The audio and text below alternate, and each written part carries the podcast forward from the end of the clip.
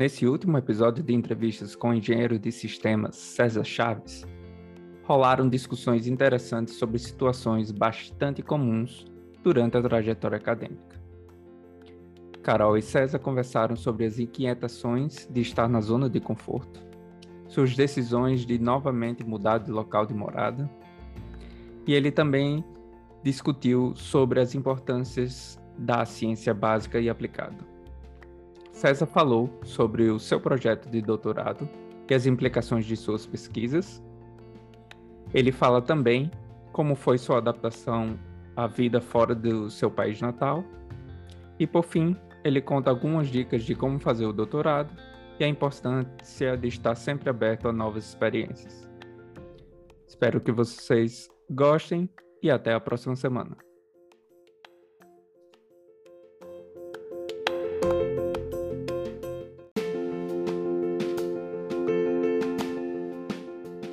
E aí depois veio doutorado, né? É, como é que foi a decisão para fazer é, é, doutorado e se você cogitou fazer outras coisas além do doutorado? Bom, é, eu já estava é, seis anos trabalhando, né? Então já queria de novo voltar a estudar. Daí o, o doutorado era a escolha mais lógica depois do, do mestrado. Uhum. E, é, além disso, era uma nova oportunidade para viajar.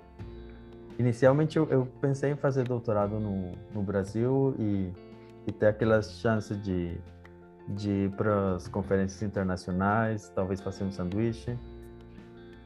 Mas, é, pelo trabalho, eu ia nas conferências nacionais de microeletrônica e aí dava para conhecer outras pessoas uma dessas pessoas é a minha atual orientadora.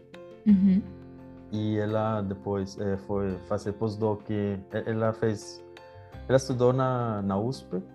Uhum. Depois fez um pós-doc na França, veio aqui para a Alemanha. E ela estava aqui na TUM, em Munique. Uhum. Aí, quando eu fiquei sabendo que ela estava aí, eu disse: Ué, é a universidade que eu, que eu gosto há muito tempo. Então ela que me deu a ideia, porque você não tenta vir para a Alemanha estudar? Aí ela disse, oh, tem tem uma palestra do DAD em São Paulo na próxima semana. Faça o cadastro e vai lá. Vai lá ver como que é, o que, que você faz para isso. O que, que é DAD? Ah, é o, o órgão do, do governo alemão que é, fornece as bolsas. Uhum. Como se fosse um CNPq. Isso, seria o equivalente assim, né? Porque... Uhum. É, então, daí eu, eu fiquei sabendo do edital que ia ter em conjunto DAD com CNPq e CAPES. Uhum. E é, junto com a minha orientadora, a gente escreveu o, o projeto para fazer a proposta para vir para cá. Daí é, ela me indicou um, um professor para para me orientar aqui na, na Alemanha. A gente é, submeteu o projeto e nesse edital é, você não escolhia quem que dava a bolsa para você, se era CNPq, CAPES ou DAD, eram eles que escolhiam. E daí eu fui escolhido pelo DAD. Uhum. E com isso consegui vir um, um ano depois de, de ter submetido o projeto. Então foi assim, um, mas era vontade de experimentar alguma coisa nova, porque eu já estava muito confortável no Brasil. Então, eu daí só tinha duas opções. Ou já pensar em comprar um apartamento e, e já fazer o resto da vida aí, ou eu me embarcar numa experiência nova e, e conhecer outra parte do mundo. Uhum, massa. É o velho casal comprar uma bicicleta. É isso mesmo. bicicleta. Massa. E qual é o tema do teu doutorado? Então, é, o doutorado é na área de segurança de hardware e é, é mais especificamente é, segurança para redes on-chip. Então, é, você pode imaginar um circuito integrado que tem múltiplos processadores. Que nem agora a gente escuta o processador da, da Intel, da AMD ou, ou o novo da, da Apple, que tem 8 cores ou 16 cores. Então, esses, esses núcleos. Uhum. Só que é, é, mais orientado para processadores que tenham ainda mais núcleos e que precisem se comunicar com uma rede entre eles. Uhum. Como se fosse uma LAN house, só que dentro de um circuito. Uhum. E é, eu pesquiso é, mecanismos de segurança para essa rede, para no caso de ter algum usuário mal intencionado em tentar é, perturbar o, o, bom funcionamento do, dos outros usuários, uhum. então eu tentar é, descobri-lo e neutralizá-lo. Então, um hacker, tenho... no fim das contas. Isso, pode, pode ser chamado assim. Então, no, no caso, uh, eu tenho que, algumas vezes, me botar na posição do cara que quer atacar, então, definir quais são os possíveis ataques. Uhum. Depois já me sentar do, do outro lado e, uhum. e tentar descobri-lo ou tentar frear antes que, eu, que comece as coisas. Entendi, entendi. E aí na prática, como é o seu dia a dia? É parecido com o que era no mestrado? É, bom, nem tanto. Bom, para começar, é, o, o, doutorado, então, que você falou, é, era a universidade na, na Estônia, de, na Universidade de Tallinn, uhum. mas é, em conjunto com uma universidade aqui em Frankfurt, que é a Universidade de Frankfurt de Ciências Aplicadas, o meu orientador é professor nas duas universidades, então isso permitiu é, esse convênio, vamos chamar assim. Então, é, normalmente eu vou aqui na, na universidade, onde eu tenho minha sala, uhum. e eu fico é, no computador, que nem no mestrado. Uhum. É, porém, agora eu trabalho remotamente na Universidade da Estônia. Eu uso servidores de lá equipamento de lá, licenças. Uhum. E é, eu tive que um semestre na, na Estônia também, porque é, aqui na, na, na, Alemanha a gente não precisa fazer disciplinas para o doutorado, porém na Estônia precisa. Então eu fui uhum. lá fazer os créditos, fiquei seis meses e aqui voltei. Então é quase o mesmo, é ficar na frente do, do computador, às vezes ler artigos isso.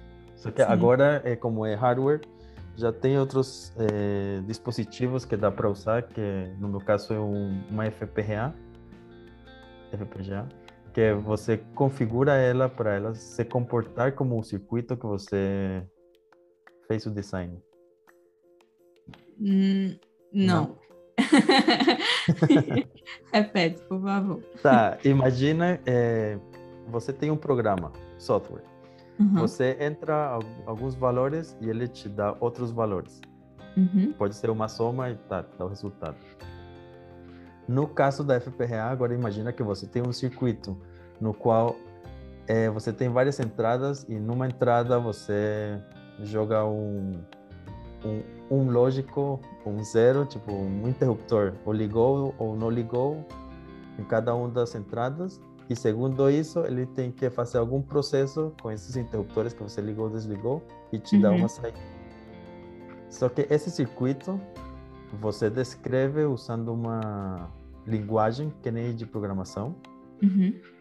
E depois você configura essa essa placa, essa FPGA que eu te disse, para ele se comportar desse jeito. Então, você pode fazer que a saída saia o valor que você quer, dependendo das entradas. Uhum. Tá. Meio. Ficou mais claro. Ficou mais claro. É, porque é que agora a gente está falando de hardware. Então, uhum. é, esse é o meio termo, porque senão você precisaria fazer todo o processo de design de circuito, mandar para uma é, fábrica. Por exemplo, agora tem a TCMC em Taiwan, que é das mais usadas. A Intel tem sua fábrica e é um processo bem demorado e além disso bem custoso. Então, com essa placa intermediária você pode fazer alguns testes não no mesmo tempo, uhum. mas pelo menos é, para fazer algum protótipo. Entendi. E no, no seu caso, é, existe alguma aplicação direta do que você do que você está pesquisando ou é algo que pode ser aplicado em diferentes coisas assim? Bom, então é, é essa foi uma uma melhora com respeito ao mestrado. Agora, uhum. bom, eu não faço só as simulações. Agora eu posso configurar essa placa para fazer também o que eu quero uhum. e eu fazer os ataques. Mas é, a ideia é que isso poderia ser usado, que eu te falei, é num processador que tenha é, muitos núcleos, como uhum. é o caso dos supercomputadores. Uhum. Entendi. É assim, eu pergunto não porque eu acho que sempre tenha que ter uma aplicação. Às vezes a gente tem que entender como é que as coisas funcionam, né? É, eu não sei como é muito para na área de TI e de engenharia, mas na, na biologia às vezes a gente tem que fazer pesquisa muito básica para entender como o sistema funciona. E uhum. aí depois a gente né, pode usar essa informação básica para fazer mais perguntas um pouco mais aplicadas, que vão desenvolver uma, um remédio, por exemplo. Né? como é isso na, voltado para a área de TI? Vocês também têm essa parte que é bem pesquisa básica para entender como o sistema funciona e depois tentar usar isso na aplicação ou sempre é uma pesquisa bem direcionada para alguma aplicação? Não, acho que aqui tem todos os tipos. Tem é, desde o, o, cara que só fica na, na matemática para fazer as demonstrações uhum. e otimizar processos, tem a pessoa que nem eu no mestrado fazendo um algoritmo e fazendo uhum. umas simulações, é, tentando definir uns é, cenários o mais reais possíveis. Uhum. Aí tem também, é, que nem agora eu consigo fazer, programar essa placa. Tem as pessoas também na, na minha faculdade que estão fazendo design e mandando fabricar o circuito. Uhum. E tem também a, a pesquisa já em, empresas também, onde já é, eles têm algum produto e você tem que pesquisar algum algum circuito que talvez para diminuir a quantidade de potência que ele está consumindo. Então tem, acho que tem todos os tipos. Entendi, entendi. E se você puder comparar sua experiência internacional no Brasil e essa experiência internacional agora, como é que foi, como é, tá, como é que foi essa experiência no Brasil comparada com agora e quais são as, os pontos positivos e negativos das duas? Bom, positivo sempre que é um aprendizado. É, você está saindo da sua área de conforto que eu estava na Colômbia, depois e conhecer tipo, burocracias, porque você nunca pede visto para seu próprio país, então já aprendeu o que, que precisa para tirar o visto. Uhum. Aí você vê toda a burocracia que é. Que eu já ouvi vários brasileiros é, reclamar da Alemanha, mas se eles soubessem como que é no Brasil, é a mesma coisa, muito parecido, então. É, uhum. Então, é, dá para aprender muita coisa com isso. Agora, é, com respeito às faculdades, então também, é, pelo menos pelo que eu vejo, não, não, tem isso de, não é uma universidade europeia, alguma coisa assim. É, no meu caso que eu vim da Unicamp, tava, é, a gente fazia uma pesquisa muito boa também. Uhum. É, então, é, o bom é agora de acho que uma vantagem que eu vejo de de fazer pesquisa na, na Europa é mais os, os recursos que você tem para para as viagens. Além disso, que tem muita conferência que é feita na, na Europa. Então, é mais fácil você viajar dentro da Europa que vir do Brasil, uhum. né? Sim, sim. Então, então por, é, essa que eu vejo, tipo, vantagem de ficar aqui. Uhum, entendi. E em termos de adaptação, como é que foi a adaptação no Brasil e a adaptação na Alemanha e na Estônia? Bom, é, a adaptação no Brasil é muito fácil. Não só porque é, é muito parecido com, com a Colômbia, mas também pelo que te falei das pessoas serem muito receptivas, de parar e tentar entender o que você está falando, mesmo que não seja a mesma língua. Uhum. Agora, é, eu não consigo comparar muito isso com a Alemanha, porque aqui eu não tenho um, um laboratório. Então, é, aqui ficou sozinho. Mas na Estônia tinha se teve a chance de ter o, os colegas de laboratório que dava para ir almoçar de boa. Uhum. Mas tinha muita coisa assim que era todo mundo era amigo do trabalho ou durante o trabalho. Então acabou o trabalho, aí ou ia para sua casa ou, ou fazia não sei suas coisas sozinhos. O bom é que na Estônia tinha dois colegas brasileiros, então a gente assim, já fazia as coisas.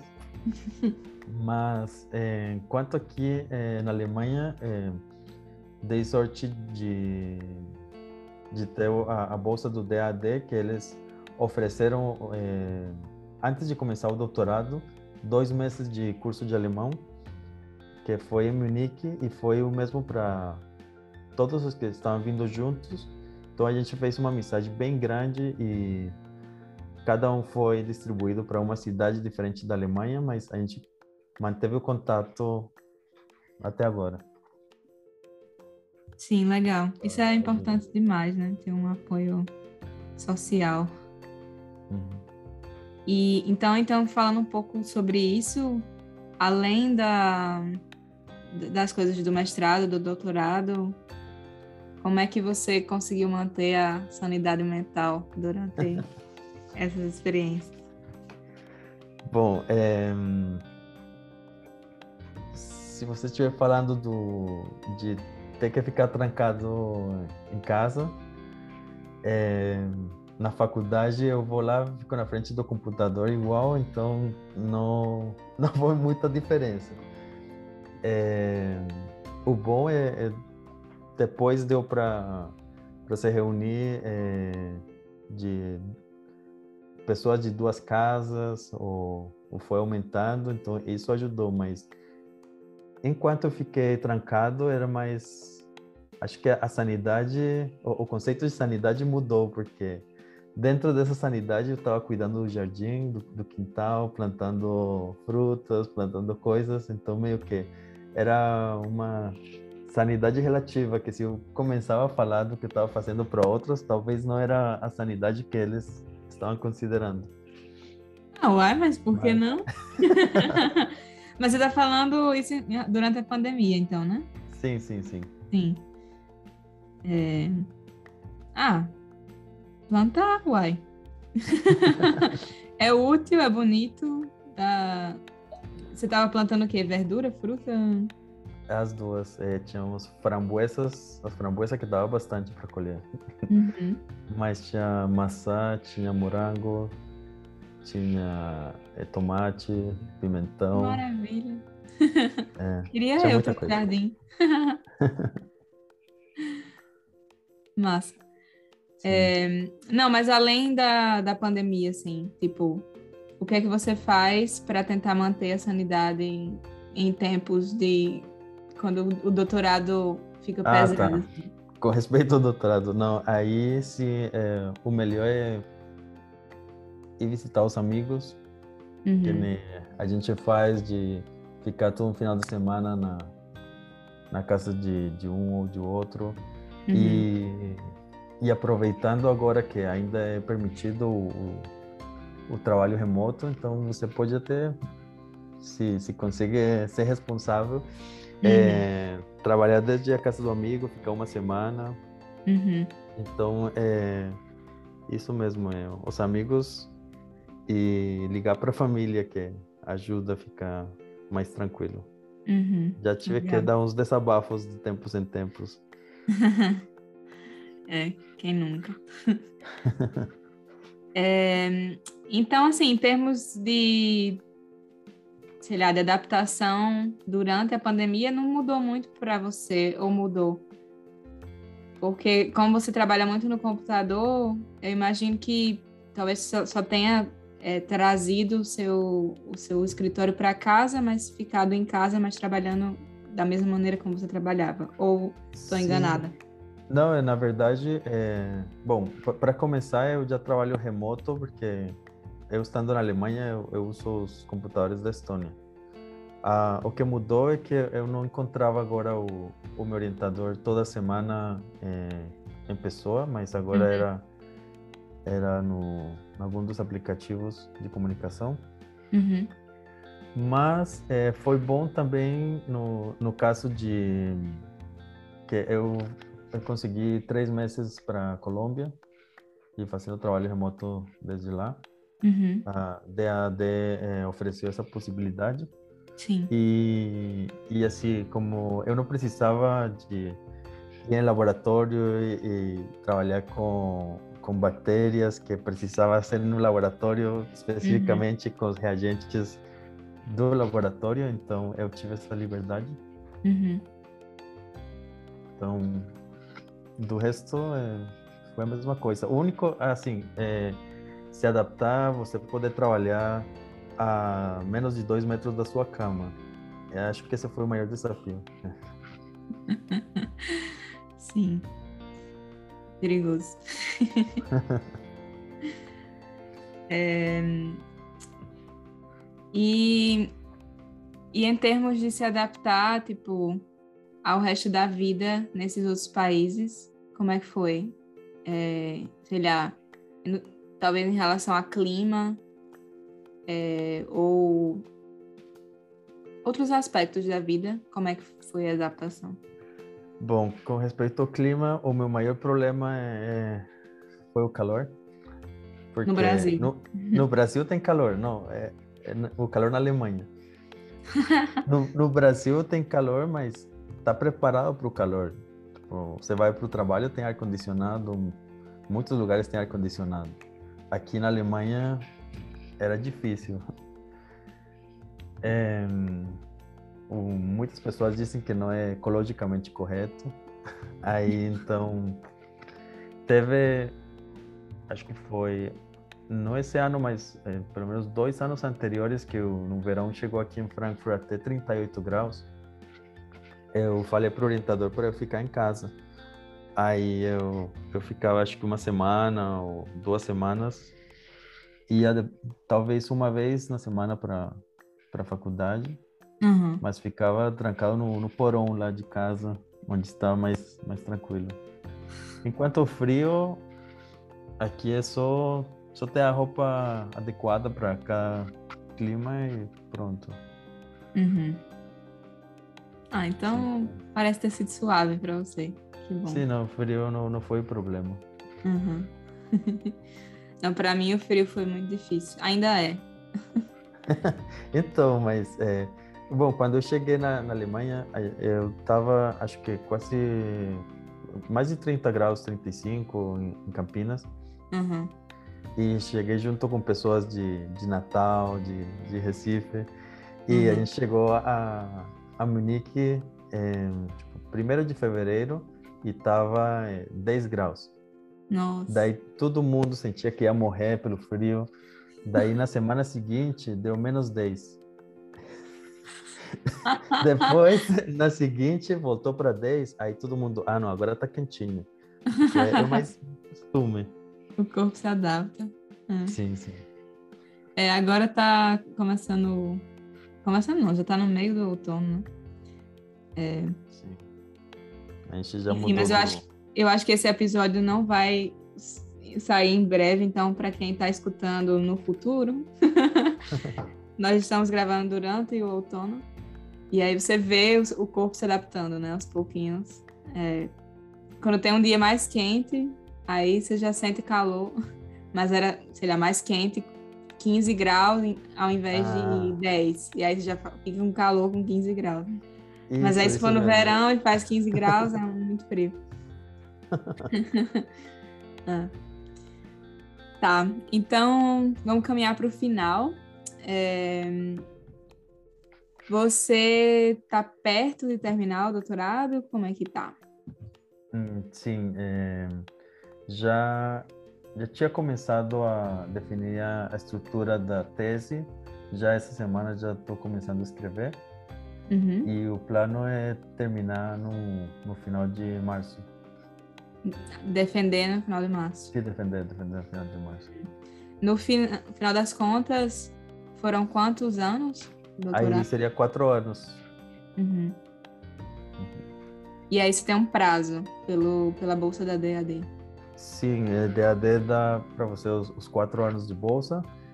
É, eles, você pode te pedir uns seis meses adicionais, só que é, só em ocasiões excepcionais. Eles falaram Uhum. que que otorgam isso. Eu vi que a, a faculdade aqui tem também é, essa opção de dar uma bolsa por seis meses para você já terminar. Uhum. Porém, é, dessa vez eu não quero demorar mais do que o, o devido. Uhum. Sim. Sim. E, e você já sabe o que vai fazer depois do, do doutorado? Você quer continuar na academia ou você quer fazer outra coisa? Então, eu já, já pensei em voltar para a indústria, pensei academia também, mas é, sempre tem as coisas boas de, de cada uma delas, mas é, atualmente estou com a ideia de, de voltar para a indústria, já estou aplicando para alguns é, trabalhos, Uhum. é, ainda sem nenhuma resposta definitiva, mas já no, no processo pelo menos já está iniciado, fazendo as entrevistas Uhum. e tentando planejar já para para ficar na Europa, pelo menos Uhum. mais um pouco. Uhum. E mais para a indústria, então. Uhum. Uhum. Legal. Mas assim, é, tem também alguns institutos de pesquisa, alguma coisa mais híbrida que é, gera produtos, mas também tenha foco em, em pesquisa. Uhum. Também é um das que estou tentando. Uhum. Entendi. E aí as indústrias que você está aplicando são relacionadas à parte de segurança que você trabalha hoje em dia? Ou É. não necessariamente? Tem, tem parte, mas é, estou procurando mais microeletrônica. Uhum. Então já é design de circuitos integrados. É, meu, a, a minha empresa favorita no momento é para desenhar é, processadores para supercomputadores, Uhum. mas é, não estou tanto procurando segurança. Se aparecer a oportunidade de continuar com segurança, muito bem, mas é, se não, é, acho que fica mais aberto é, procurar só microeletrônica em geral. Uhum. Sim. Tá soando quase como a gente tá vendendo seu currículo aqui, né? Se alguém tiver interesse, entre em contato com o César. Tô brincando. Ahn, tá. Uma pergunta que eu queria terminar, mas eu não sei se vai fazer tanto sentido para você por ser da Colômbia, mas é uma coisa que a gente recebe, uma pergunta que a gente recebe muito no Brasil, quando a gente fala que faz pós-graduação, é, fazendo mestrado ou doutorado, que as pessoas olham para você, não entendem o que você faz, muitas pessoas, né? Não todo mundo, mas elas olham para você e se falam: Ah, então, mas você só estuda? Não sei como é na Colômbia, mas eu queria fazer a mesma pergunta para você. Mas, César, você só estuda? Então, já é, isso que era toda reunião familiar sempre tinha isso de e quando que você vai começar a trabalhar? Você não pode ficar estudando para a vida toda. Quando vai começar a trabalhar? Então, tá. É universal. Pelo menos na América Latina. Sim. Ainda não é visto é, completamente que estudar é, é uma coisa tipo para melhorar. Então Uhum. você só estuda é, e ainda é, é pegar dinheiro do governo para isso. Hum, é, tem, tem esse detalhe também. né? É, mas é é um dos objetivos do podcast, né? Que a gente tentar mudar essa visão, assim. Porque, como você falou, é o objetivo, um dos objetivos do cientista é realmente estudar, mas estudar com o intuito, né? De pensar em algum problema e tentar resolver o problema. E para você resolver um problema, antes de tudo, você tem que entender o que é que está causando o problema, né? Então, estudar é fundamental. Sim, cientistas estudam, mas não só estudam, né? Trabalham muito. Às vezes trabalham de graça, infelizmente, como o César e como eu também trabalhei bastante de graça. É... Mas, enfim, não só fazemos, não só estudamos, estudamos e trabalhamos. E... É, mas uma coisa muito boa que a gente aprende é não é só procurar informação, é também validar as fontes. Para depois é, você não, não ficar sabendo pelo, aprendendo pelo WhatsApp que é, não é bom se vacinar porque vão injetar o, um chip da 5G para monitorar você. Uhum. E se Sim. vê as fontes, ou, ou às vezes fala na universidade de sei lá onde, ou o amigo de um amigo aconteceu para ele. Uhum, sim. Então é, é, é bom. Um pensamento crítico, né? Aprender a pensar criticamente. É, com certeza isso é uma coisa que a, a pós-graduação leva a gente a fazer, né? E tá. E para terminar, terminar mesmo. é, de novo, se você tiver alguma dica para quem está fazendo doutorado, está pensando em fazer doutorado, é, o que é que você diria para esta pessoa? Bom, eu acho que eu diria até para quem estiver pensando em fazer faculdade. Uhum. É, veja bem o, tipo, o que que você gostaria de fazer uhum. e é, não, não fique preso num, numa cidade ou num país. É, vá, descubra e principalmente enquanto mais jovem estiver, melhor vai é, conhecendo outras culturas e uma um bom caminho para isso é por meio do, do estudo e, e, as oportunidades que dão várias entidades. E corra atrás disso e não tenta tirar ou filtrar essas ideias ruins de ah, mas eu não vou para a Alemanha porque lá não, não vende pamonha na, na rua ou, ou não tenho a feijoada na, nas quartas-feiras, como aconteceu com alguns amigos que chegaram no Brasil e falaram aqui não vende sancocho, que é uma sopa da Colômbia, aí ficaram com essa vontade, mas é, dar a chance de experimentar eh, essas outras culturas e tentar se adaptar e se não só ficar um tempo mudar para outra e então é em resumo seria que nem o, o ET Bilu falou é, busquem o conhecimento uma ótima maneira de terminar Pois tá, César, muito obrigada pelo, pela sua participação, pelo seu tempo, por ter compartilhado sua história com a gente. Foi um prazer tê-lo aqui. Espero que você tenha Eu gostado agradeço. também. Agradeço pelo convite e parabenizo vocês pela, pela iniciativa de, de mostrar mesmo para as pessoas que é, qualquer um se esforçando pode é, chegar é, até onde se propor na, com o estudo. Uhum. Valeu. Tchau.